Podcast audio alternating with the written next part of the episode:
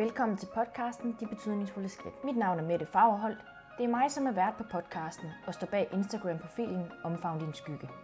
Jeg er selvstændig skyggevejleder og mindset coach. Jeg lærer dig at bryde dine destruktive tankemønstre, så du kan skabe et liv med indre ro, glæde og følelsen af frihed gennem et opadgående mindset. Jeg har inviteret forskellige danskere ud på en gåtur for at snakke om, hvilke betydningsfulde skridt de har taget for at kunne stå der, hvor de står i dag. Mine gæster er modige, ærlige og ikke mindst inspirerende på så mange måder. De tager os med på deres livs rejse, deler åbent og ærligt omkring den historie, som de har med i deres rygsæk. Derfor er det også vigtigt at huske på, at de blot bare er mennesker, med tanker og følelser, som de har handlet ud fra, og nu har de valgt at vise os den tillid og dele deres rejse med os.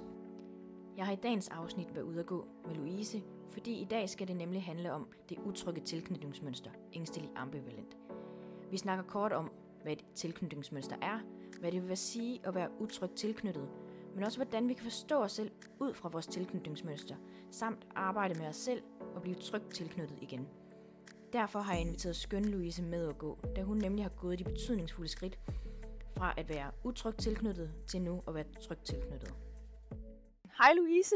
Hej med det. Og tusind tak, fordi du har lyst til at være med i, i podcasten og lyst til at gå den her tur med mig. Ja, jeg har glædet mig. Ja, jeg er også mega spændt, fordi i dag der skal vi jo snakke om det her med at være ængstelig tilknyttet. Ja. Øhm, men jeg tænker lige først, hvis du har lyst til at fortælle lidt om dig og hvem du er. Ja, det kan du tro, jeg har. Og for det første, så vil jeg bare lige starte med at sige tak, fordi du har inviteret mig. Mm. Det er jeg simpelthen så glad for, du har gjort. Øhm, og jeg elsker det her koncept, du sætter op nu mm. med den her podcast. Og øh, til alle jer, der lytter med, så kan jeg jo sige, at jeg hedder Louise Lukov og er selvværdscoach. Og så har jeg også en podcast, der hedder Parforhold uden filter, som jeg har sammen med min co-host Julie.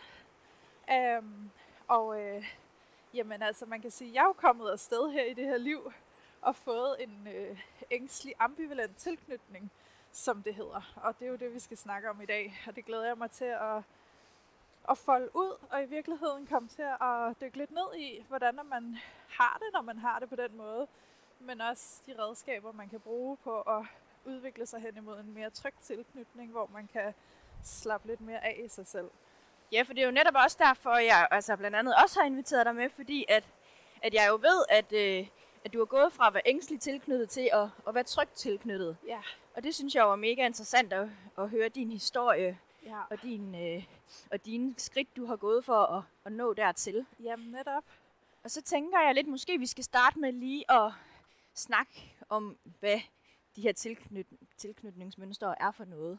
Ja, så tilknytningsmønster er teorien omkring, hvordan vi danner relation til andre mennesker.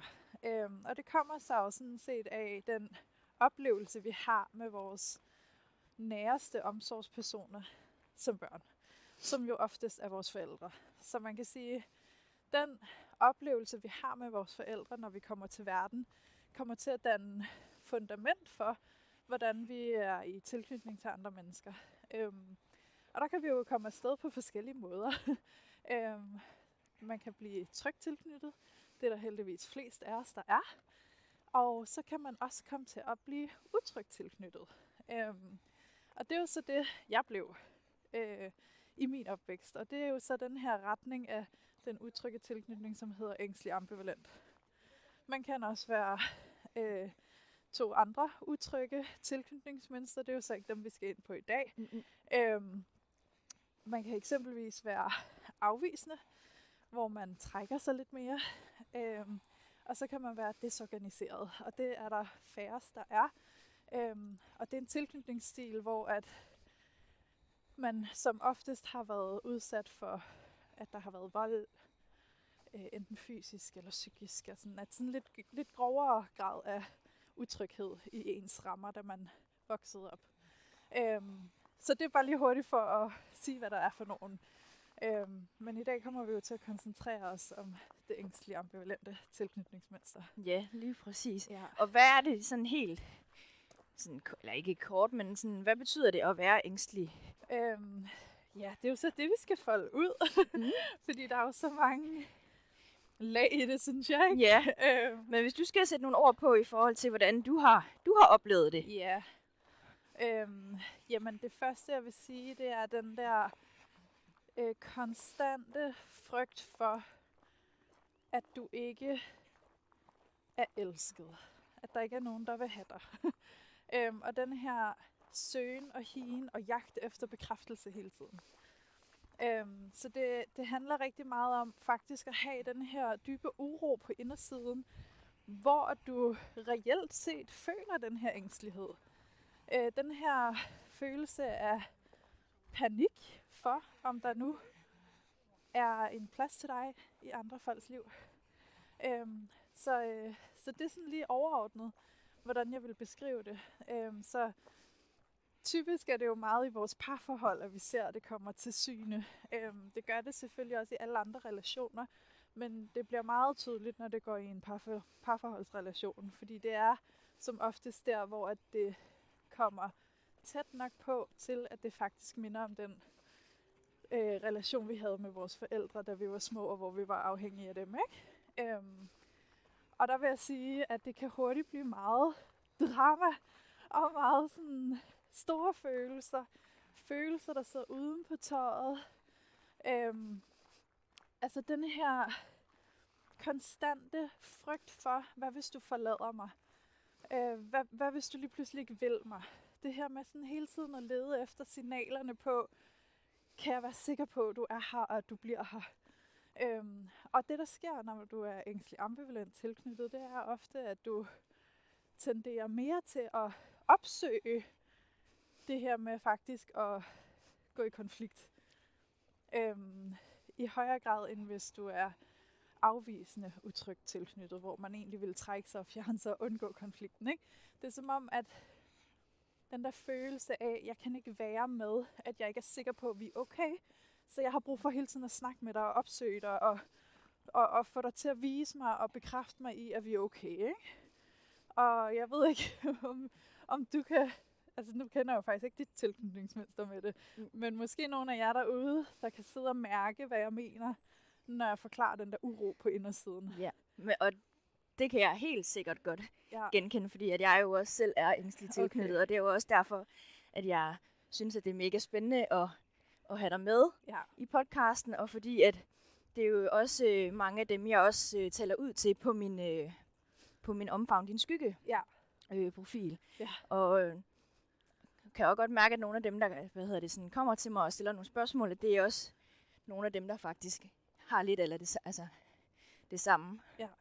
Øh, eller de samme udfordringer Ja. i, i et parforhold, Ja. eller i øh, relation til, til, hvad hedder det, til date, dates og alle de her ting. Jo, jo. Øhm, så jeg kan helt sikkert godt øh, genkende det her. Ja. Og så er det jo sjovt, for jeg hørte jo også øh, et afsnit øh, fra Parforhold Uden Filter, hvor I snakker lidt ind i det her. Ja. Øh, med, også med forskellen på at være ængstelig og undvigende.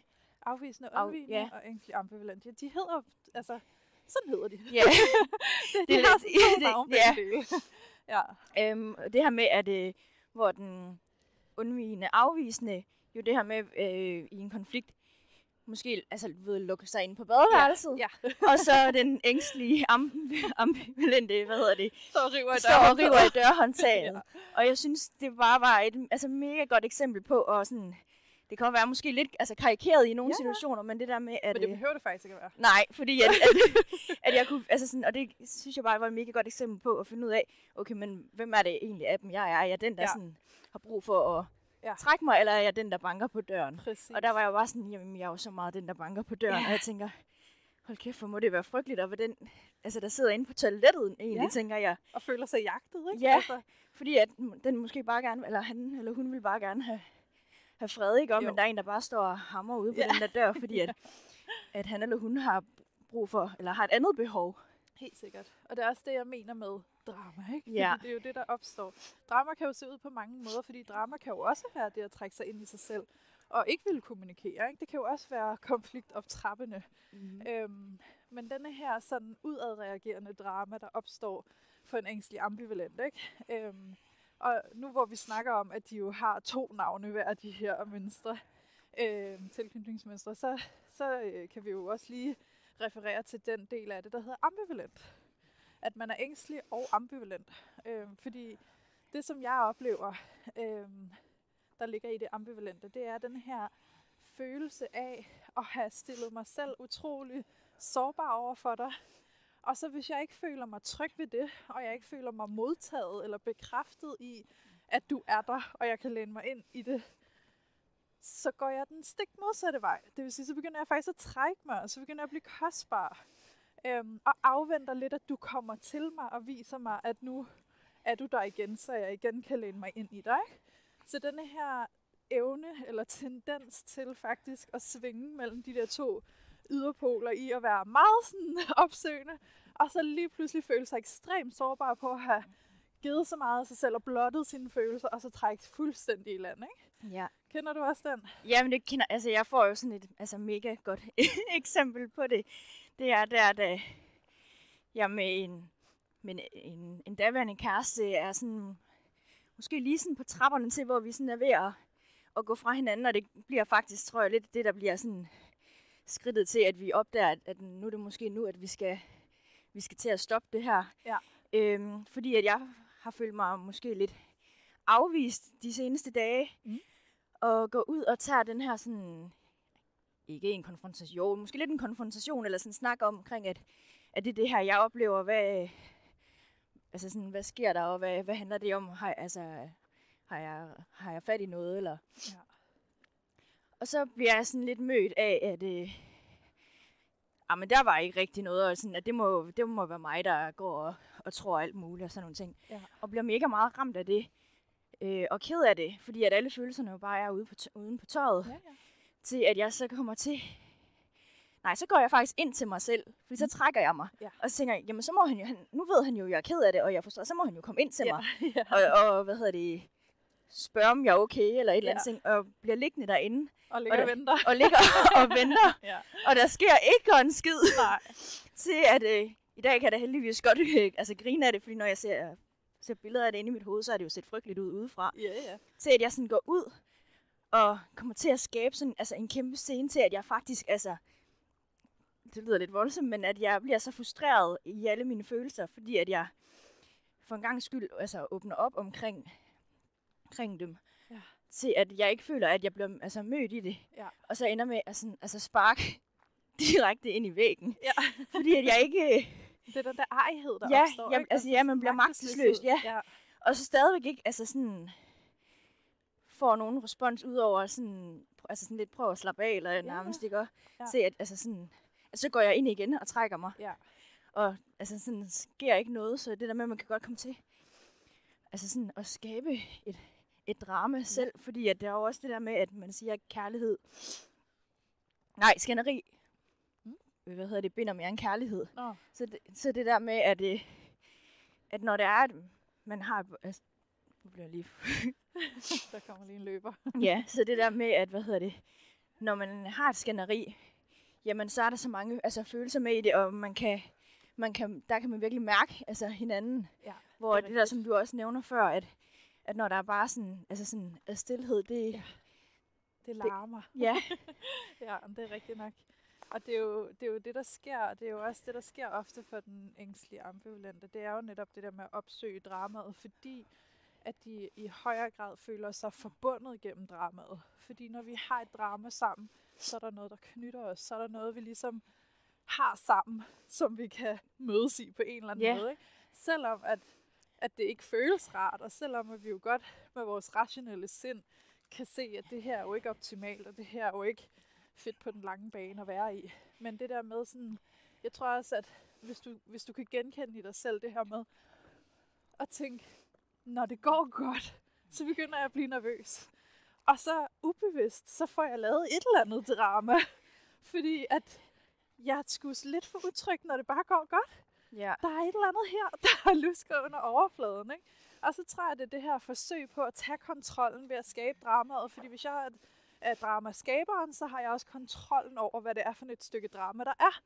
Øhm, så der er jo også meget denne her øh, tendens til gerne at ville have kontrol over situationen, således at der ikke er et eller andet, der kommer bag på mig. At du ikke lige pludselig forlader mig, uden at jeg har set optakten, uden jeg har set alle signalerne. Ikke? Øhm, fordi at det er, det er den nervøsitet, der bor i den ængstlige, ikke? Jo, jamen, jamen helt sikkert. Jeg kan også godt nu har jo lige snakket altså med Claudia omkring det her med dating tidligere, og ja. jeg kan jo godt mærke det. Jeg er blevet, heldigvis blevet så altså sådan skarp på mig selv, at jeg altså sådan registrerer, at når det begynder at ske, og at jeg lige så stille sådan arbejder på det og udvikler, udvikler mig i det. Ja. Men at jeg kunne godt mærke det der med, at jeg hele tiden sådan har brug for kontrollen, og det der med, at det er derfor, jeg synes, dating det er så pisse svært. Ja. Fordi at man ikke har kontrol, altså jeg har ikke kontrol over situationen. Nej. Jeg ved ikke, hvad den anden tænker, og Nej. man kommer nogle gange til sådan, at, altså sådan at skabe drama omkring det, fordi ja. at man bliver usikker på, hvor er det den anden står. Ja. Og så tænker man, hvis personen ikke lige har svaret inden for to timer eller et eller andet, så bliver man, tænker man, når man, er det så fordi, han afviser mig, eller ja. Ja. det er så fordi, han ikke vil. Og så før hen i tiden kunne jeg jo godt altså, være så provokerende, altså sådan at skrive. Men du kan også bare sige, at du Ja. ikke gider, du kan også bare sige, at du ikke gider at ses, i stedet for at Ja. lade være med at svare. Ja, og så igen det der med, så antager du det, fordi han ikke vil ses. Og det kunne faktisk være, at der var tusind andre grunde til, at han ikke lige havde svaret. Lige Ikke? præcis. Og det er jo tit det, der sker. Og så er det jo, at den ængstlige fremstår enormt needy. Og det er tit det, der kan overvælde en modpart, der ikke selv er ængstelig eller, eller forstår, hvad det vil sige. Ikke? Sådan bliver sådan helt, wow, that's too much. Ja, Øhm, og det er, jo, det er jo det, der er så skide svært for den ængstlige, ikke? fordi det er jo, det her med at være needy handler jo i virkeligheden bare om, at der er nogle behov, som er frygtsomme, ikke? Så, så, så det er jo dem, der kommer til udtryk. Det er jo den der, jeg har så meget brug for dyb, dyb tryghed og bekræftelse i, at du vil mig. Og det tør jeg bare ikke at stole på, du vil. Så jeg tester også bare enormt mange grænser hele tiden, ikke? Øhm, og det er jo også det her med den ambivalente side, i det hos den ængstlige, det her med, at selv hvis du så viser mig det, så er det ikke sikkert, at jeg vil tage imod det. Så kan det godt være, at jeg selv kommer til at afvise det. Ikke? Øhm, så der er også noget med virkelig at gå med tilliden og turde læne sig ind i at stole lidt på sig selv og stole lidt på, at man godt kan klare sig, og at man godt kan være tryg, uanset hvad. Ikke? ja, Ja. helt sikkert. Og det, ja, altså, det kan jeg jo virkelig godt genkende. Ja. Men jeg er lidt nysgerrig på, fordi nu siger, snakkede vi om det her med, at, at det, hvad hedder det, det starter sådan i barndommen. Så hvor startede det sådan for dig, da, da, da du blev ængstelig til am, Ja. ængstelig ambivalent? Jeg, jeg ved ikke, hvornår det sådan eksakt er startet. Jeg tror, Mhm. det er sådan en, en lidt gradvis flydende proces. Ja. Og jeg er jo tilbøjelig til at sige, at det nok bare var de øh, hvad kan man sige, rammer, der var Mm. for mig lige fra jeg kom til verden. Fordi min far, han er, øh, var, han er død nu, øh, alkoholiker. Og var det øh, mange år før jeg overhovedet kom til verden. Så jeg er jo også blevet født ind i nogle rammer, der har været ret ustabile. Øhm, så der har jo helt sikkert været en, en række år i begyndelsen af mit liv, hvor at det har bare været utrygt, fordi min far var alkoholiker, og han havde et stort temperament, så der skete også nogle ikke så rare ting, når han var særlig øh, fuld og sådan, ikke? Så, så på den måde kan man sige, der har jo virkelig været meget øh, et, et, et kaotisk hjem at være i, kunne man måske godt tillade sig at sige, ikke? Jo. Øhm, så på den måde, så tror jeg egentlig, at der er ikke rigtig et starttidspunkt som Nej. sådan. Jeg tror bare egentlig, at jeg er blevet født ind i nogle rammer, hvor at det var ligesom det, der lå først for-agtigt, ikke? Øhm, og så er det jo også det her med sådan, når vi snakker ængstelig tilknyttet, så er det jo denne her oplevelse af, at dine nære omsorgspersoner, øh, igen oftest dine forældre, at der er noget hos dem, der gør, at du faktisk er lidt i tvivl om, hvor du har dem henne. Den her oplevelse af, at jeg føler ikke, at jeg er tryg emotionelt i dit nærvær til at kunne regne med, at jeg kan læne mig ind i dig. Fordi du kan vise mig, at du er der, men lige pludselig er du der ikke. Og det gør det svært for mig at vide, hvor jeg har dig henne. Og det er jo den sådan dynamik, der så gør, at den ængstlige ambivalente bliver så meget sådan frem tilbage, frem tilbage, frem tilbage, ikke? Altså sådan, jeg bliver helt forvirret. Stakkels, stakkels lille sjæl, ikke? Ja, og man kan sige, det er jo nok også altså sådan, det, at du, du har oplevet i forhold til altså, din relation til din far, det her med, Ja. at, at det har været svært at kunne mærke, altså, hvor det er, du har haft ham henne, hvis han sådan har, Ja. har gået sådan ind og ud i forhold til, og, Ja, ja. hvor meget han har drukket af de her ting, og er han der, eller er han der ikke? Og, Præcis, altså det har jo 100% været en stor del af det. Øhm, og så har der også været en dynamik mellem mig og min mor, der også har været svær. Øhm, så der har jo været, der har været flere sådan parametre, der har gjort sig gældende for at få anlæg til den ængstlige tilknytningsstil. Ikke?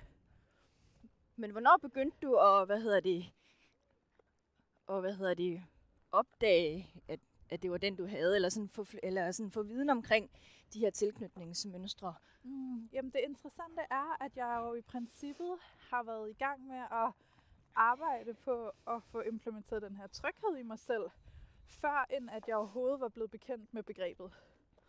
Øhm, så selve begrebet omkring tilknytningsmønstre og tilknytningsstile er først kommet til mig inden for de seneste to år.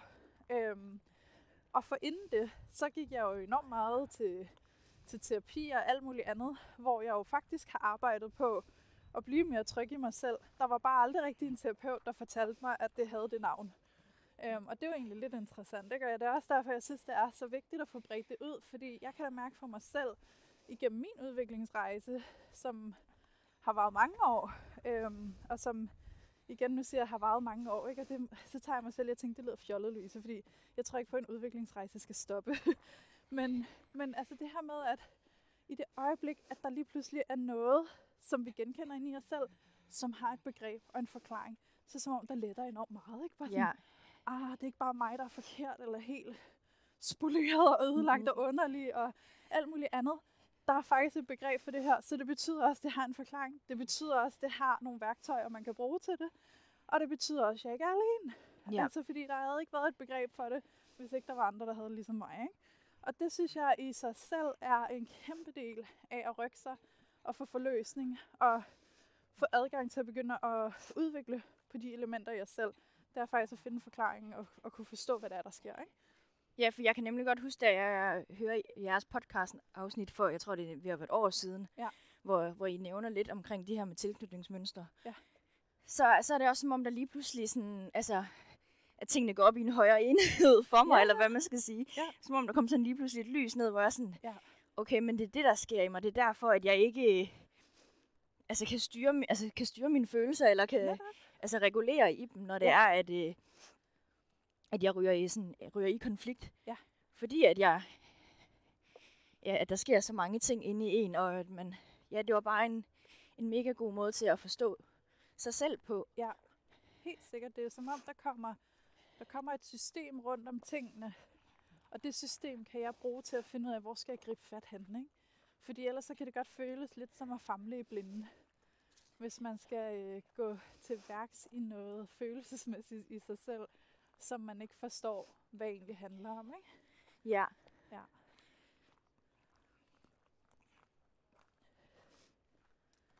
Men hvor lang tid er det siden, at du startede på, på den udvikling og med at gå til psykolog?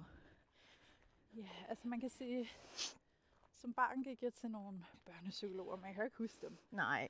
Altså, og jeg tror ikke, det har haft en stor effekt, for at være helt ærlig. Øhm, jeg havde noget spiseforstyrrelse, da jeg var barn. Og det var faktisk ikke anoreksi eller bulimi eller sådan noget. Det var faktisk en frygt for at blive kvalt i mad. Ja. Øhm, så jeg spiste ikke ret meget og ville kun spise flydende madvarer. Og blev underernæret i den proces, ikke?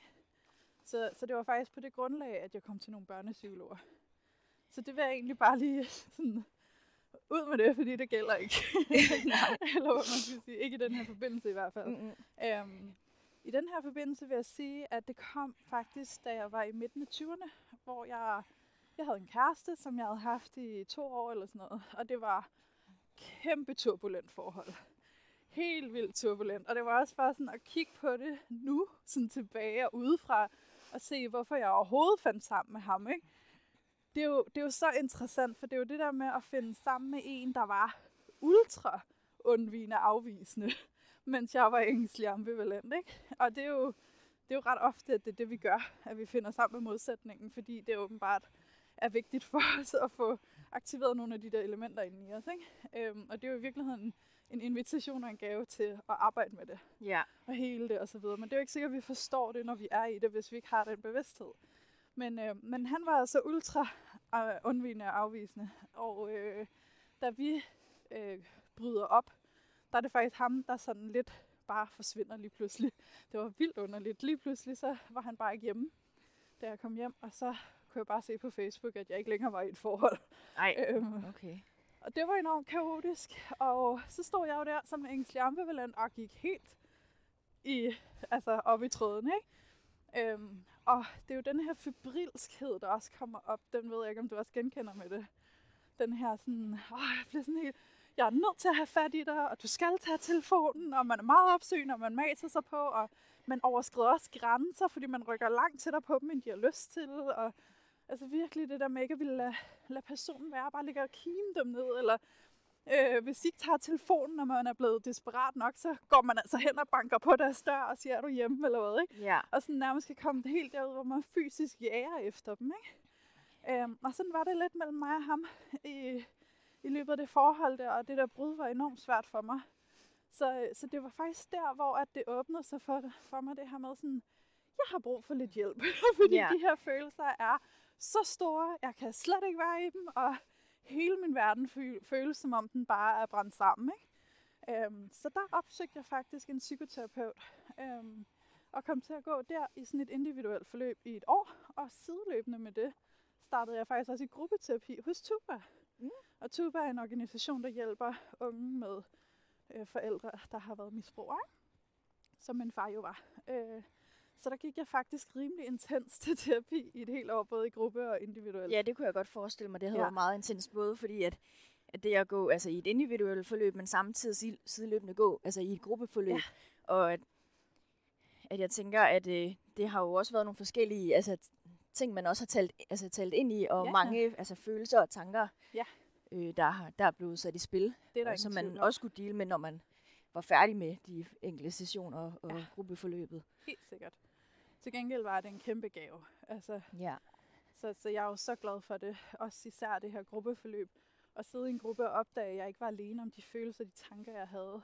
Fordi der var nogle andre, der udtrykte dem på egen hånd øh, omkring dem selv. Og så bare sidde sådan, wow, hvordan kan du sætte ord på det, der sker inde i mig? Og det var virkelig sådan øjenåbne for mig i form af at forstå, at det er sgu ikke bare mig, der går rundt her og er broken. Der er Mm. faktisk også andre, der har det på samme måde. Og det var på en eller anden måde en stor lettelse. Ja. Men hvordan har du, jeg er nysgerrig, lidt nysgerrig på, hvordan har du sådan været sådan igennem din, din ungdom, også sådan i forhold til at, sådan, at kunne sætte ord på de følelser, du har haft? Altså, det er faktisk et mega fedt spørgsmål. Det tror jeg faktisk ikke, jeg er blevet spurgt om før. Og når jeg sådan kigger tilbage på den yngre version af mig, øh, så, øh, så vil jeg sige, at hun har jo altid været god til at sige noget. Og det er jo også det, der ligger til den ængstlige. Det er jo at være opsøgende. Godt vil snakke om tingene. Ikke? Altså, jeg har altid blevet mødt af den der, åh Louise, du hælder mig jo ikke, før du får ret. Eller sådan, du bliver jo ved og ved og ved, og du vil bare blive ved og snakke og snakke og snakke. Og det er jo tit fordi, at for en ængstelig, så det der med, jeg har brug for closure. Jeg har brug for at snakke tingene igennem, indtil vi kommer derud på den anden side, hvor jeg føler, at nu er vi forenet igen. Og det er bare ikke altid, at folk kan give dig den forening lige midt i sekundet, hvor at konflikten opstår. Nogle gange så har folk brug for tid, og nogle gange så går der altså bare lige et øjeblik eller en dag eller et eller andet, før de kan komme til dig og møde dig. Ikke? Og det kan være så utrolig ulideligt for en ængstelig at gå og vente på. Øhm, så, så jeg har jo altid været god til at snakke helt vildt meget. Men hvad jeg ikke havde opdaget var jo, at mens jeg sad og snakkede om mine følelser og min oplevelse, så havde jeg jo en mission, der handlede om, vi skal forenes, og du skal forstå mig. Du skal forstå mine følelser, og du skal give mig tryghed, og du skal give mig bekræftelse. Så på den måde blev jeg jo, altså jeg var jo ubevidst blind for overhovedet at se, hvordan har du det? Hvor står du hen i den her situation? Hvad er det for nogle behov, du har? Hvad er det for nogle følelser, der er i dig lige nu? Det kunne jeg slet ikke rumme, fordi det hele handlede om mig. Altså sådan, mine følelser var så store og så sårbare, at jeg blev jo center of attention, eller det gjorde jeg mig selv. Ikke? Ja. Øhm, så på den måde har jeg jo, jeg har været god til at snakke om mine følelser, men bare ikke på en, hvad kan man sige, Hensigtsmæ- hensigtsmæssig måde i forhold til at komme i møde med den, jeg godt ville i møde med. Ikke? Så, så den måde, jeg snakkede om tingene, tror jeg faktisk ofte skubbede dem længere væk, end det, end det gjorde dem tættere på mig, som jo egentlig var mit ønske. Ikke? Ja. Ja. Det giver også god mening. Altså, jeg kan godt, hvad hedder det, se mig selv lidt i nogle af de der ting, men det er sjovt for mig, har jeg faktisk altid været altså sådan utrolig generet, og vi har egentlig aldrig rigtig været sådan god til at snakke om de her følelser, hverken i, i min familie, eller faktisk heller ikke så meget med, med veninder, men det er noget, jeg sådan er blevet bedre til. Ja. Og så ved, og har synes, at det har været mega svært at, at snakke om dem i forhold, når der har været noget. Ja. Så, nogle, ja, så nogle gange i stedet for at snakke om det, jeg egentlig måske havde brug for at snakke om, så, så tror jeg nemlig, at jeg sådan ubevidst er kommet til at, at lave drama i, altså Ja. i stedet for, fordi det var, Ja. det var nemmere for mig at kunne mærke, hvor Ja. den anden relation stod henne i forhold til mig og, Ja. og hans følelser og hvordan han havde det. Okay. Så jeg på den måde sådan kunne aflæse, om han ville mig eller ikke ville Ja, mig, ja, i forhold til, okay. hvordan han agerede ud fra Ja. den konflikt, jeg er sådan ubevidst kom til at, Ja. at, at sætte op. Det kan jeg også godt genkende. Og det element, jeg egentlig føler, der er på spil der, det er, at der er også en side i os, der kan blive ret manipulativ. Vi manipulerer os til at få de signaler, vi godt vil se, for at kunne analysere og vurdere, hvor vi har derhenne. Sådan så vi på en eller anden måde kan føle en kontrol over situationen. Og vide, hvad vi skal regne med, eller hvad vi skal frygte. Ikke? Ja, Ja. Det er ret interessant, og det er jo også, måske er det lige her faktisk interessant at bringe i spil det her med, at når det kommer til tilknytningsstile, så det er ikke sådan fixeret, at man bare siger, du er ængstelig, og du er undvigende. Men at det er noget, man, altså man kan godt have dele fra de forskellige tilknytningsstile. Øhm, så selvom at man er ængstelig tilknyttet, så kan man sagtens være øh, 80% ængstelig, og så måske 10% undvigende afvisende, og så måske 10% tryg eller sådan noget i den stil. Ikke? ja, Det kan være lidt forskelligt. Så det er også det, der måske, grund til at sige det nu, det er for at, at give lidt forståelse for, hvorfor man måske kan opføre sig en lille smule forskelligt i det ængstlige øh, tilknytningsmønster. Ikke? Ja, for jeg har da nogle gange tænkt, når jeg sådan, så, altså sådan er blevet bevidst om de her tilknytningsstile, og så kigger tilbage, hvor jeg nogle gange tænker, jamen er jeg måske hvad, øh, undvigende afvisende? Ja. Fordi at det er jo også nogle gange, men det er jo det der med, at, at man jo godt kan altså, være, altså sådan, have flere elementer fra, fra Ja. hver altså, stil i sig. Helt sikkert. Øh, men, men at der jo nok er en, der, der dominerer mere end, end den anden. 100 procent, ja. Og så synes jeg jo også, at det er mega vigtigt at sætte, altså sådan sætte lidt ord på det her med, at det er jo ikke fordi, den ene stil er bedre end den anden, Nej, altså nej, nej, Overhovedet ikke. af de utrygge. Slet ikke. Men at, at det mere handler om en måde, at, altså sådan, eller for mig handler det i hvert fald mere om en måde at forstå sig selv på, og Ja. ja. sin, sit mønster og sin, sin adfærd, og hvordan man ligesom også, øh, hvad hedder det, kan imødekomme den anden. Ja. Så det er, at man ikke nødvendigvis hele tiden går, altså går i konflikt, men at man, at man finder en balance, også som I også snakker ind, i- ind i et af jeres podcast-afsnit i Ja. ja. Parforhold Uden Filter. Ja. Hvordan, man, hvordan man skaber den, altså, den, hvad hedder det, lidt den, sådan, den værdige, det værdige sådan, skænderi eller konflikt i forhold ja, til at, at kunne møde hinanden Ja. ja. i, i hinandens behov. Helt Fordi at de jo er så vidt forskellige. Netop. Og det er jo også, altså og det du påtaler her, jeg synes jo også netop det med at forstå sin tilknytningsstil, er jo også et redskab til at forstå, hvad er det, jeg sådan helt grundlæggende har en længsel efter. Hvad er det, jeg har brug for? Hvad er det for behov, jeg søger? Og det er jo, altså for den ængstlige, sådan har det i hvert fald været for mit vedkommende, der har det jo været en dyb, dyb længsel efter stabilitet. At der er emotionel stabilitet. Så i det øjeblik, at der er en person, jeg er i relation med, som jeg ikke kan læse, som på en eller anden måde har nogle shady træk, hvor jeg sådan lidt, uh, der er et eller andet, du ikke fortæller mig, eller der er noget under overfladen, jeg ikke får lov at se, eller du, du skifter meget hele tiden, så vil du gerne, så vil du ikke, eller sådan. Altså det er sådan, wow, det antænder lige hele det der ængstlige system, ikke? Så det er jo den der stabilitet, som man ikke har fået, da man var lille, som man søger. Mm. Og det kan jeg jo godt se, at øh, da jeg var single, øh, så har det jo altid været sådan fyre slash mænd, som på en eller anden måde har virket sådan lidt stoiske. Det er sådan dem, jeg har været lidt tiltrykket af. Dem der, der virkede meget sådan, jeg står meget fast her.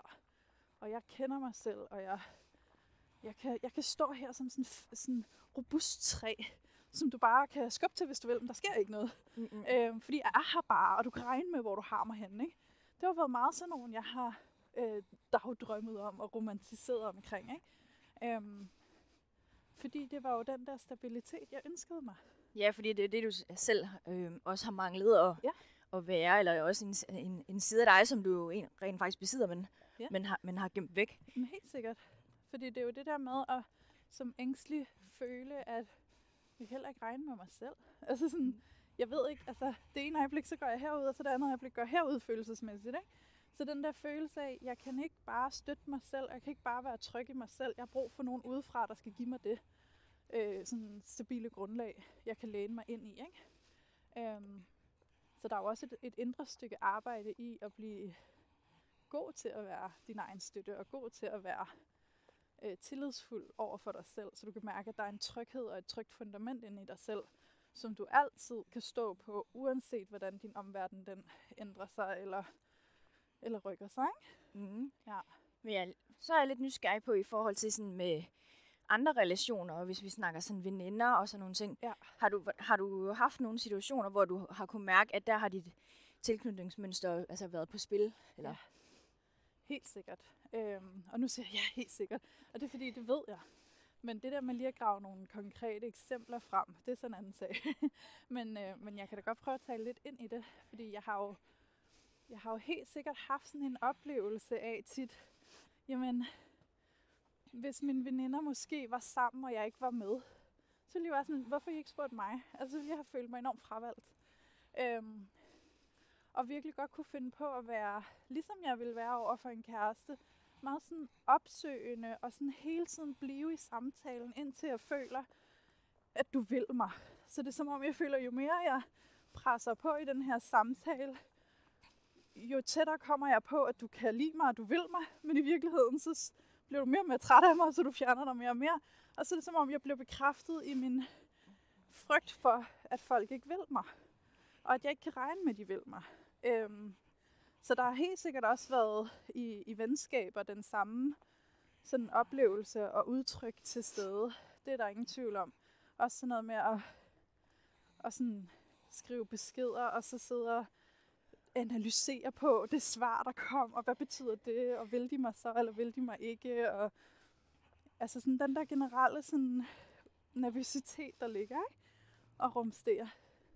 Ja, og det, altså, og det tænker det kan jeg jo også helt vildt godt genkende øh, i forhold til det her med, ja, med veninder, og at, altså sådan, nu har jeg altid, altså sådan, jeg er ikke den, der sådan har haft altså 20 sådan forskellige veninder, men jeg har altid haft en, der har været sådan helt vildt tæt på mig. Ja. Og så har jeg haft nogle, du ved, sådan 4-5 stykker, der er sådan, altså også har været tæt på mig, men, men sådan lige et, altså et skridt sådan længere, ja. længere ude. Ja. Og så, ved, altså sådan, så lige så snart, at jeg har kunnet mærke, at der er en lille ting, der har ændret sig i, i relationen til, til den person, jeg har haft mega tæt på, ja. så der, sker der altid sådan et eller andet ind i mig, hvor jeg begynder at føle mig helt vildt altså sådan utryg omkring det, og tænker, at jamen nu forlader hun mig ja, ja. nærmest. Ja. Og så, en, altså, og så fordi at jeg har været så dårlig til at, at sætte ord på de her ting, når det er, at jeg er blevet utryg, så, ja, så er jeg jo kommet til at skabe et eller andet altså sådan drama om, omkring ja. det, i stedet for at sætte ord på det. Helt sikkert.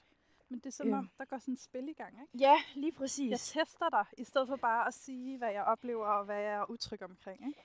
Og så har det bare, hvad hedder det... Og så fordi så, er jeg enten, altså, så går jeg over i det der sådan, enten eller så du ved, kæm, knokler jeg helt vildt meget for at, at redde det her venskab, som ja. måske ikke engang nødvendigvis behøver at skal reddes, fordi ja. at det er bare, altså... Måske er det ikke engang særlig godt for dig.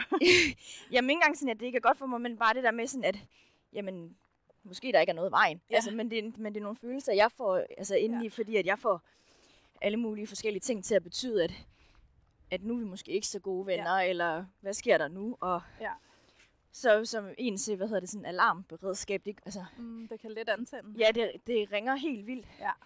Og så enten så knokler jeg sådan for meget, eller så kommer jeg til at, og ja, ligesom du siger, sådan, og så trække mig helt vildt. Ja, ja. Så jeg kan, det har været mega svært for mig at finde den der sådan ja. mellemvej. Ja klart. Det kan jeg sagtens genkende. Også især det der med at sætte drama i gang, hvor der egentlig ikke var noget. Ikke? Det der med at sidde og tænke sådan, Nå, hvorfor har jeg ikke hørt fra dig i tre dage? Der er helt sikkert et eller andet galt, og du er helt sikkert sur på mig over et eller andet, og jeg ved ikke, hvad det skulle være, og du ved sådan, og så sætte et eller andet i gang. Mm. Og så står, så står hun bare sådan lidt, øh, hvad? hvad, hvad? Hvad sker der? der? Der er ikke noget, jeg har bare haft travlt. Ikke? Ja. Nå, men er du sikker? Og du ved, altså, så kan den bare køre derfra, ikke? Ja, fordi at jeg havde mega svært ved, jeg havde, øh, eller jeg har stadigvæk en veninde, men, men vi havde sådan et venskab øh, på et tidspunkt, hvor vi, altså sådan, vi skrev sammen nærmest altså sådan fra morgen til aften. Det var nærmest Ja. som om, at, altså, at vi, vi Ja. var i et forhold. ja, ja. Og vi skrev om altså alt mellem himmel og jord, og, altså du ved, sådan ligegyldige ting. Ja. Og så var det jo også en blanding af, at vi, altså sådan, at vi blev ældre, og, og jeg fik en, altså en kæreste, og, og de her ting. Og så lige pludselig, så forandrede det her altså sådan venskab sig til lige pludselig, så skrev vi ikke sammen. Ja. Altså sådan 24 timer i døgnet nærmest. Så, Ja. Og de her ting, og det kunne jeg bare mærke, det var en, altså, det var en kæmpe forandring for mig, og gjorde mig faktisk helt vildt utryg. Ja. Men havde svært, ja, ved at, at, at sætte ord på det. Jamen, det kan jeg godt genkende, og især det der med at sådan blive meget frygtsom, når der sker forandringer. Og særligt forandringer, som jeg ikke selv føler, jeg har en kontrol over. Ikke? Ja. Det, øhm, sådan havde jeg det virkelig også. Og det er jo, altså, det er jo bare mega interessant, når jeg kigger, altså, jeg kigger tilbage på det nu. Ja. Og vil, altså, sådan, hvor at jeg jo på et eller andet plan har haft en eller anden afhængighed af hele tiden at skulle have en øh, tæt på mig. Ja. Fordi jeg, altså sådan, for jeg har altid tænkt, at jeg var ikke afhængig af nogen. Og alle de ting, men når jeg kigger tilbage, så har jeg jo på et eller andet ubevidst plan, altså hele tiden været afhængig af, ja. at, at jeg har haft en relation, Ja. der hele tiden skulle have været tæt på mig. Om enten det har været en veninde, Ja. eller, eller en kæreste. Ja. Jamen, det kan jeg godt se, fordi altså, jeg vil da sige, i mine 20'ere, der, øh, der må jeg indrømme, at jeg har da været igennem et par forhold, som uden tvivl var sådan nogle afhængighedsrelationer. Hvor at, at jeg var jo også blind for, kan jeg overhovedet lide dig? altså sådan, Ja. eller har jeg egentlig bare valgt dig, fordi at der var et eller andet her, der, øh, der tiltrak mig, og nu er vi i en relation med hinanden, og nu er mit højeste formål bare at holde på dig, og sørge for, at du ikke forlader mig. Men det der med egentlig at blive lidt blind for, måske er det ikke engang et forhold, jeg er særlig glad i. Jeg vil bare ikke have, at du forlader mig. Og jeg kan heller ikke lige selv at forlade dig. Ja. Så det der med også at have den der dybe, dybe ubehag og uro ved adskillelse, at det virkelig kan trigge øh, kæmpe, kæmpe sårbare følelser at blive adskilt. Øhm, fordi jeg kan da huske, jeg har da stået i nogle parforhold, hvor jeg egentlig, egentlig godt kunne begynde at se sådan, hmm, altså jeg, jeg er sgu nok ikke rigtig forelsket i det her menneske, og altså jeg, jeg er måske ikke super interesseret i at være sammen med det her menneske, men, men jeg kan samtidig bare slet ikke bære tanken om at skulle blive adskilt fra det menneske, jeg er sammen med. Ikke? Øhm, så der er også den der dobbelthed i, ikke at ville være der, men ikke at, at kunne klare adskillelsen. Ikke? Jo, og det tænker jeg, altså sådan, og sådan tror jeg virkelig, jeg har haft det i, jeg vil faktisk næsten sige, i, i alle mine sådan, tre altså sådan, større forhold, jeg har været i. Ja. Det der med, at jeg er altså, blevet i dem i, i alt for lang tid, Ja. hvor at jeg måske godt har vidst, at det her har ikke været sundt, eller det her har ikke været godt for hverken mig eller ham, Ja. men har ikke, har ikke kunne finde ud af at, at gå, fordi at både ja, i forhold til det her med at, at skulle, altså, skulle miste, men jeg har også opdaget, at jeg har haft et eller andet ubevidst altså behov for at skabe den her familie og skabe den her tryghed, Ja, ja. Som, som jeg har plantet over i, i et eller andet sted i ham, Ja, at han ja. skulle opfylde det her behov. Jeg tror, det er lige så meget det, der har været på spil i forhold til, når jeg, at, at jeg også har haft svært ved at gå, fordi at det har været min altså, store drøm, fordi at, ikke fordi jeg ikke har haft en familie, for jeg har altså en ret stor familie, men, ja. men hele det her sådan trygge øh, ja, familieliv, hvor at sådan lidt altså kernefamilien, Ja. hvor er far, mor og børn også. Altså, Ja, nu har jeg så ja, ikke nogen søskende, men, Nej. men hele det her også, fordi jeg så også mistede min far ret tidligt, så jeg føler lidt, at jeg har, har, manglet, altså, har manglet noget, noget mere familieliv, Ja. som, altså, jeg, som ikke har været der. Ja.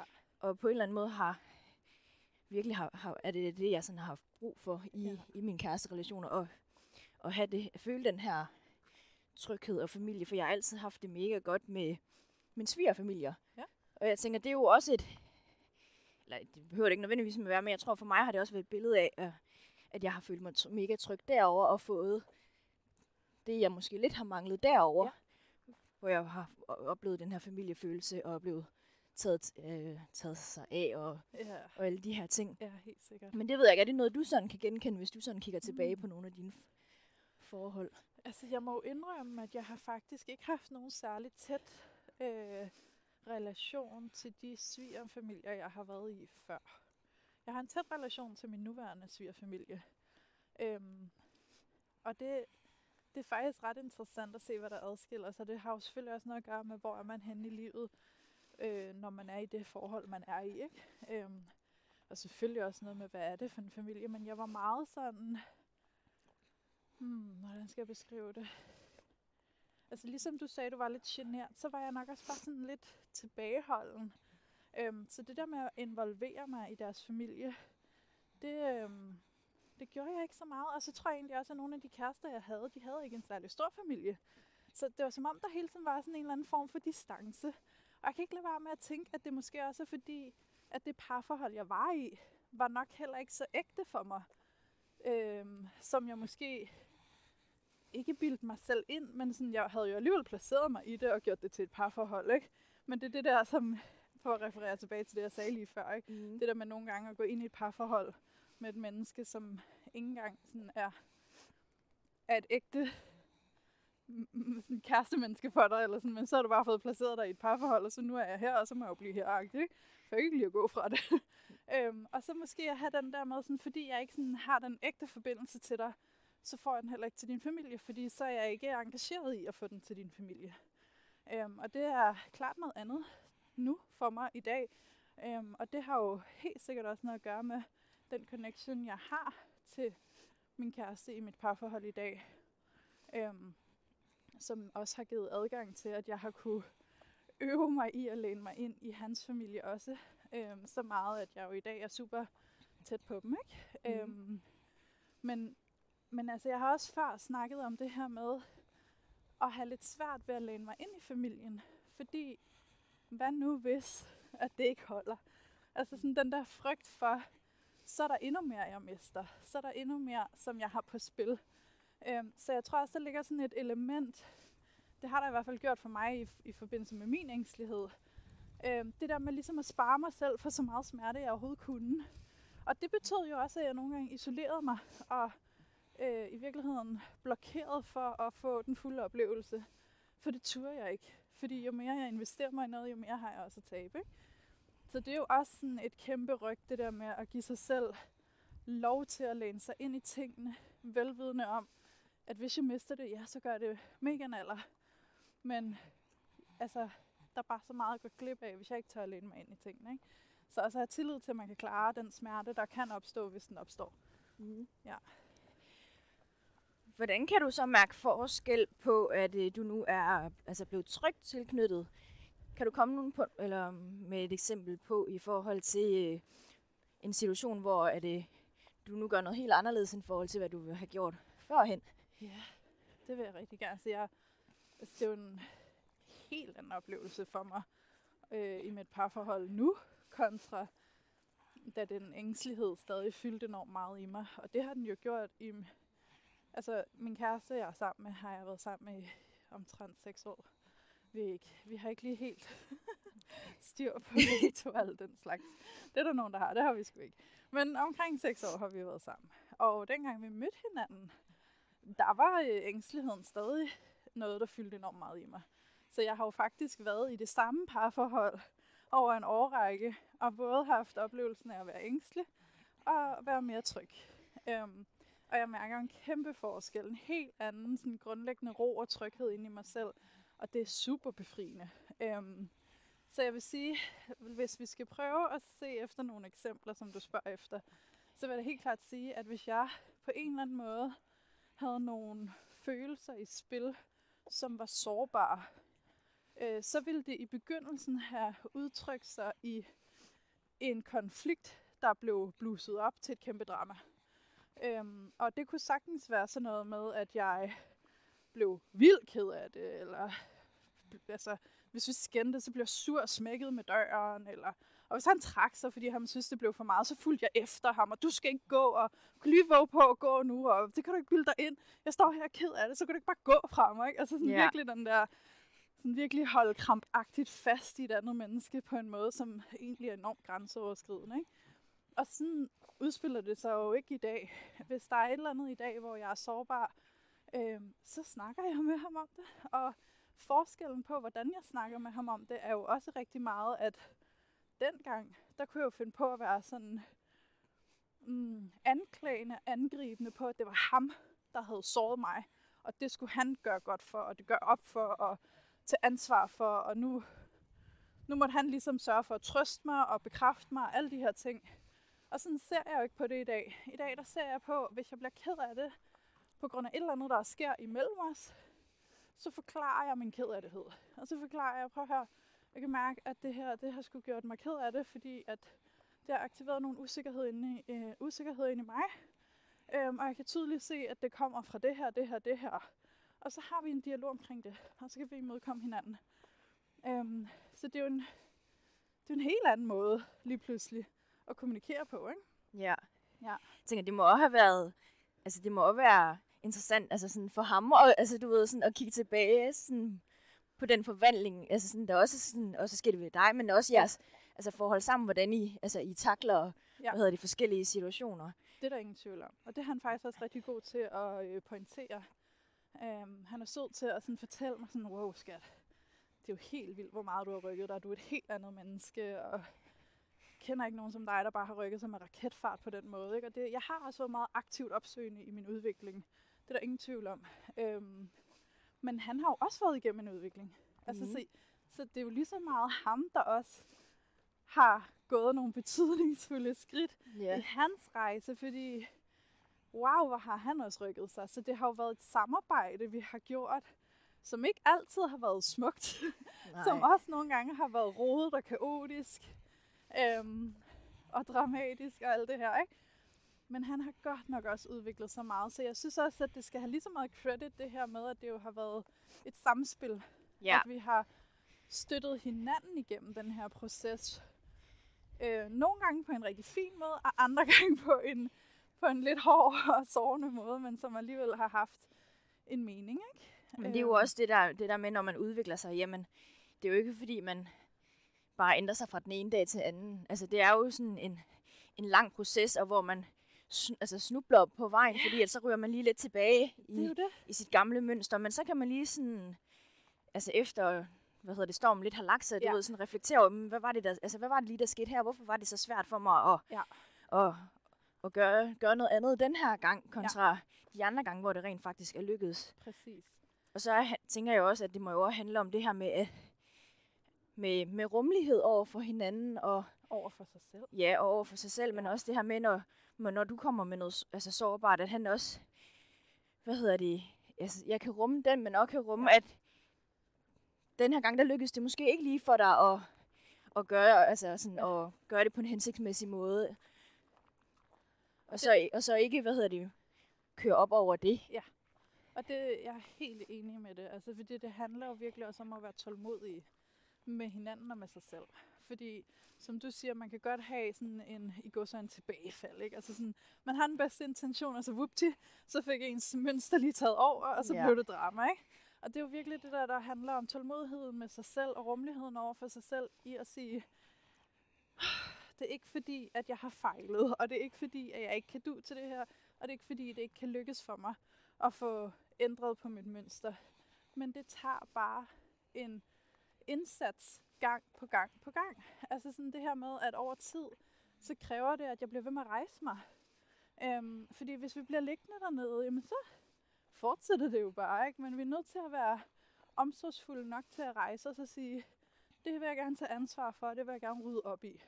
Og det har jeg da virkelig skulle øh, gøre en stor indsats for, og virkelig være åh, jeg har skulle lægge noget stolthed til side også. Ikke det der med, sådan, hvis jeg kan mærke over for min kæreste. Der har jo været masser af gange, hvor jeg tænkte, åh, den var ikke helt fin, den jeg fik lavet der, ikke? Ja. Så det der med at komme tilbage og sige, det vil jeg godt lige sige undskyld for. Det kan jeg godt se, at der var jeg måske lige ikke den mest hensigtsmæssige version af mig, ikke? Øhm, det kræver altså stolthed, for det er den der følelse af at tabe ansigt. Og stå der og være helt blottet, ikke? Og sådan frygten for, at han så siger sådan et eller andet øh, der kunne få mig til at føle, at så fik han ret, eller så var jeg bare den lille eller et eller andet. Ikke? Ja. Så det er jo også det der med at give sig selv respekt og udvise respekt imellem hinanden, sådan så man kan få en form for zone, der er tryg at udvikle sig i sammen. Ja. Øhm, ja, så der er altså virkelig noget med at, at rejse sig igen, og ikke være for stolt til at sige, den der beklager jeg, den jeg godt mærke, den kom lige lidt snabt fra hoften af. øhm, der blev jeg lige aktiveret i noget der, altså virkelig ked af, at det skulle gå, gå ud over dig, ikke? Mm. Ja. Men hvordan så med din kæreste? Er, er, altså, var han så, hvad hedder det, øh, undvigende, afvisende tilknyttet? Ja. Ja, ja. ja. Og han er også trygt tilknyttet nu? Altså, øh, jeg har ikke lige lavet en test på ham, nej, nej. Det kunne jeg godt have fundet på, ja. hvis han ville. Men, øh, men øh, jo, jeg vil sige, at han er langt mere tryg nu, øh, end han var, da vi mødte hinanden. Øh, og det er jo også det, der gør det svært nogle gange, når man mødes som de to modpoler. Og så have den der, den ene vil bare gerne få flugt, og den anden vil bare gerne opsøge. Ikke? Ja. Det er jo virkelig med til at, at sætte ild under kedlen, kan man sige. Men jeg tror på, at det er det, vi også kan bruge til at udvikle os med og på, hvis vi er tålmodige omkring det, og virkelig bruger det som et værktøj mere, end at se det som, at åh, vi fungerer slet ikke sammen, og vi er det helt forkerte match. Og Nej. hvis du nu bare gjorde sådan her, så ville det være nemmere for mig, og alle de der domme, vi kan komme med. Ikke? Altså virkelig lægge dem ned og sige, der er ikke nogen, der har skyld, men der er bare to parter, som er fælles om en dynamik, hvor vi kan bruge den dynamik til at kigge på, hvad vi har øh, brug for, og hvordan vi så kan komme hinanden bedst muligt i møde, sådan så at begge parter får opfyldt i hvert fald dele af sine behov. Ikke? For der kan jo godt være brug for lidt kompromiser, Ja. når vi, når vi har to mennesker med forskellige behov. Ikke? Jo, helt Ja. sikkert. Ja. Men hvis du så skal, skal sætte nogle ord på sådan... Nu har vi jo været meget sådan bredt omkring, men hvis du sådan skulle Ja. sætte ord på sådan de betydningsfulde skridt, sådan du har taget i forhold til, til din forvandling fra at være ængstelig ambivalent til at nu at være trygt, trygt tilknyttet. Øhm, det er et spørgsmål, jeg jo relativt tit får, og som jeg altid synes er en lille smule svært at svare på, fordi det er jo en meget langvarig proces. Men jeg vil sige det sådan her, og hvis jeg sådan skal virkelig sådan koge det ned, så vil jeg sige, at de betydningsfulde skridt, jeg har taget, det har været at være opsøgende på min udvikling. Jeg har været modig nok til at se mig selv i øjnene. Og jeg har været, hvad kan man sige, jeg har, jeg har gjort indsatsen, der har skulle til. Så selvom det var svært og hårdt, så har jeg gjort det alligevel. Så det er det her med at være modig nok til at gå ind i den proces, det er virkelig at gøre et opgør med sine dybeste dæmoner. Ikke? Mm-hmm.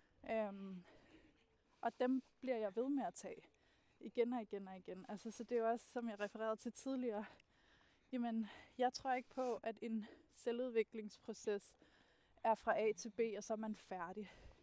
Jeg tror på, at hele livet bare er en lang udviklingsrejse. Ja. Øhm, og så oplever vi os selv vokse og udvide os. Og stå et sted i os selv, der begynder at føles mere og mere trygt. Og mere og mere som om vi har et, et, et godt fundament at hvile på. Og derfra så kan vi bare ekspande endnu mere. Ikke? Mm-hmm. Ja. Men det er jo også det her med, at ja, altså, som du selv siger, at hele livet, det er jo bare en, en kæmpe ud, altså udviklingsrejse, og Ja. alt afhængig af, hvilke situationer man kommer ud for, og nogle ting er man jo bare ikke herre over altså i livet. Nej. Og så kan man jo blive påvirket i, i forskellige retninger af det, man nu altså bliver mødt af. Og så er der noget andet der, man lige pludselig skal gå ind og, Jamen, og det. arbejde med. Og, Og det er det der med aldrig rigtigt at, at, at sådan bare ligge på den lade side af livet. mm-hmm. Kan man sige det sådan? Ja, Altså det der med virkelig bare at være vågen og bevidst, fordi altså jeg vil da sige, udover det at være modig nok til at arbejde med mig selv og tage fat om de sider i mig selv, der virkelig har været smertefulde at gå ind i, øhm, så handler det i den grad også om at få den der bevidsthed på mig selv. At Jeg kan kunne se, hvad er det, der foregår med mig, og hvad er det, der sker inde i mig. Ikke? Og den bevidsthed er jo kommet ved at være enormt nysgerrig på at lære mig selv at kende og lære at forstå min historie. Øhm, og virkelig at opsøge alle de værktøjer, jeg har kunnet, og al den sådan, viden, der er omkring vores øh, psyke og adfærd og alt det her, ikke? Så, Mm. så jeg ligesom sådan har fået den der brede, det brede perspektiv på det at være menneske, og alle de krummelyer, der gemmer sig i os, ikke? Ja. Ja. Så synes jeg jo bare, det, det er mega spændende at, sådan, at snakke med dig, som også er, eller har været, hvad hedder det, ængstelig ambivalent tilknyttet. Ja. Og så se sådan, hvordan det sådan har været for dig, og så det der med sådan, mens du går og fortæller, så, altså, du ved, sådan, så får jeg jo sådan billeder ind i mit hoved, hvordan det sådan, ja. har været for mig, og hvordan sådan, der er nogle ting, altså sådan, de matcher helt vildt godt med hinanden, og så er andre ting, hvor at, jamen, der har jeg altså, måske gjort noget helt andet, ja. og det der med, at det er jo bare så fors- altså, forskelligt og individuelt fra person til person, alt er afhængig af, hvad man har været igennem i livet, ja. Ja. men også hvad man sådan er blevet mødt af, og, Ja. og så også stået over for altså sådan senere. Uden tvivl. Det vækker en masse bevidsthed, når vi snakker om det. Ja, Det gør det, og det håber jeg også, det gør hos alle dem, der lytter med lige nu. ja. Ja. Det tænker, jeg tænker helt sikkert, at der, der må være nogen derude, der kan, kan relatere til det. Ja, må ikke. Og det er jo også bare derfor, jeg synes, at det er et mega altså sådan vigtigt emne at, at, at snakke om. Ja. Så det er, at man kan, kan opdage sig selv på en anden Ja. måde og finde ud af og få en forståelse for, hvorfor det er, at, at de lige gør netop som de gør, eller Ja. har, har reageret sådan. Ja. Og måske kan også blive inspireret til, at man faktisk godt kan, altså kan flytte sig fra det. Det kan man. Det kan man virkelig, og det er jo det, er jo det der er vigtigt at vide, at du er ikke bare broken. Du er ikke bare kommet uheldigt øh, afsted i livet. Mm-mm. Der er faktisk potentiale for dig. Og, øh, og det tror jeg virkelig handler om at tage ansvar for. Det vil jeg sgu gerne udnytte, ikke? Altså, Jo, helt sikkert. så, så jeg, gør, jeg, jeg giver den indsats, der skal til, for at jeg kan øh, rykke mig og skabe det for mig selv, jeg godt vil have. Mm.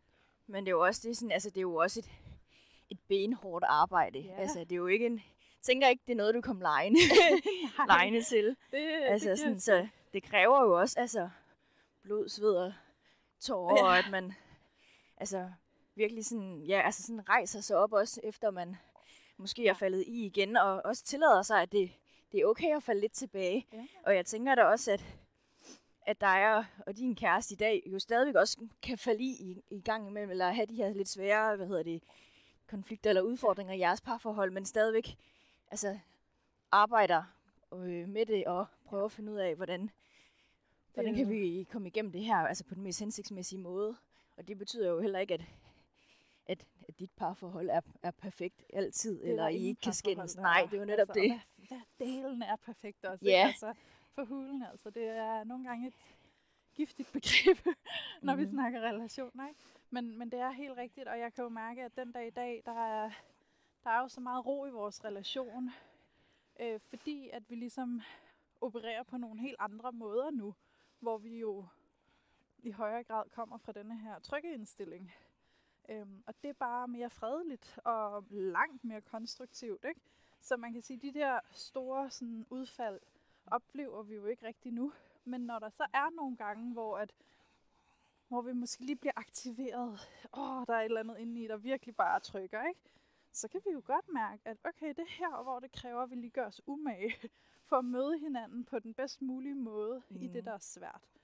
Øhm, og igen, som jeg siger, hvis man så endelig har en, øh, i går sådan en upser, Ja. hvor man lige kommer til ikke at være så særlig konstruktiv, jamen så er det jo virkelig det der med hurtigt at sige undskyld, ikke? Og sige sådan, ej, der kom jeg lige til at, det må du også lige undskylde, det, det var lige min sårbarhed der, der, der lavede lidt spild op om med mig, ikke? Ja. Øhm, sådan så man i højere grad kan, kan møde hinanden. Så det er, jo, det er jo nogle andre måder, vi kommunikerer om det, der er svært og sårbart i os nu, end det var dengang. Dengang var, altså, ej, det var kaotisk. ja. Det var kaotisk på en helt anden måde. Jamen, jeg kan sagtens altså, forestille mig det, når jeg bare sådan kigger tilbage. Altså, jeg selv ikke, hvordan, hvordan det ikke kunne have set ud. Ja, det er jo det. Men jeg tror også, det jeg godt vil med det, jeg siger lige nu, det er i virkeligheden at lade alle jer, der lytter med, som måske sidder og kan genkende det her med at være ængstligt tilknyttet, og synes, det hele er kaos og drama. Bare gerne give jer denne her bevidsthed om, at det kan komme til at se fundamentalt anderledes ud, uden at du hele tiden skal være på duberne, og hele tiden skal være ops. Det skal du selvfølgelig i en del af den proces, du går igennem for at skabe mere tryghed. Men når først at du har fået etableret en god portion tryghed, så bliver det altså din nye norm, at tingene går meget mere fredeligt. Ja. Og det er muligt, og det kan jeg skrive under på, fordi det er de skridt, jeg har gået. Ja, du har ligesom gået dem. Ja. Ja.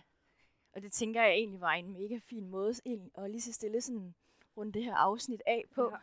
Og ja, igen, tusind tak, fordi du vil være med, og fordi du har lyst til at dele din historie, Ja. og være med til at inspirere de andre lyt, eller de lytterne derude. ja. Det har været en fornøjelse at gå med dig. Det har Og kæmpe fornøjelse. Både blive klogere sådan på dig og Ja. på, på selve tilknytningsmønstret, men også altså på mig selv i, i mellemtiden. Det synes jeg har været mega, mega spændende. Det er jo sådan noget, som de her samtaler kan. Ja, Og jeg er så taknemmelig for at have fået lov til at gå den her tur med dig i dag med det. nå, det er jeg glad for. for din invitation.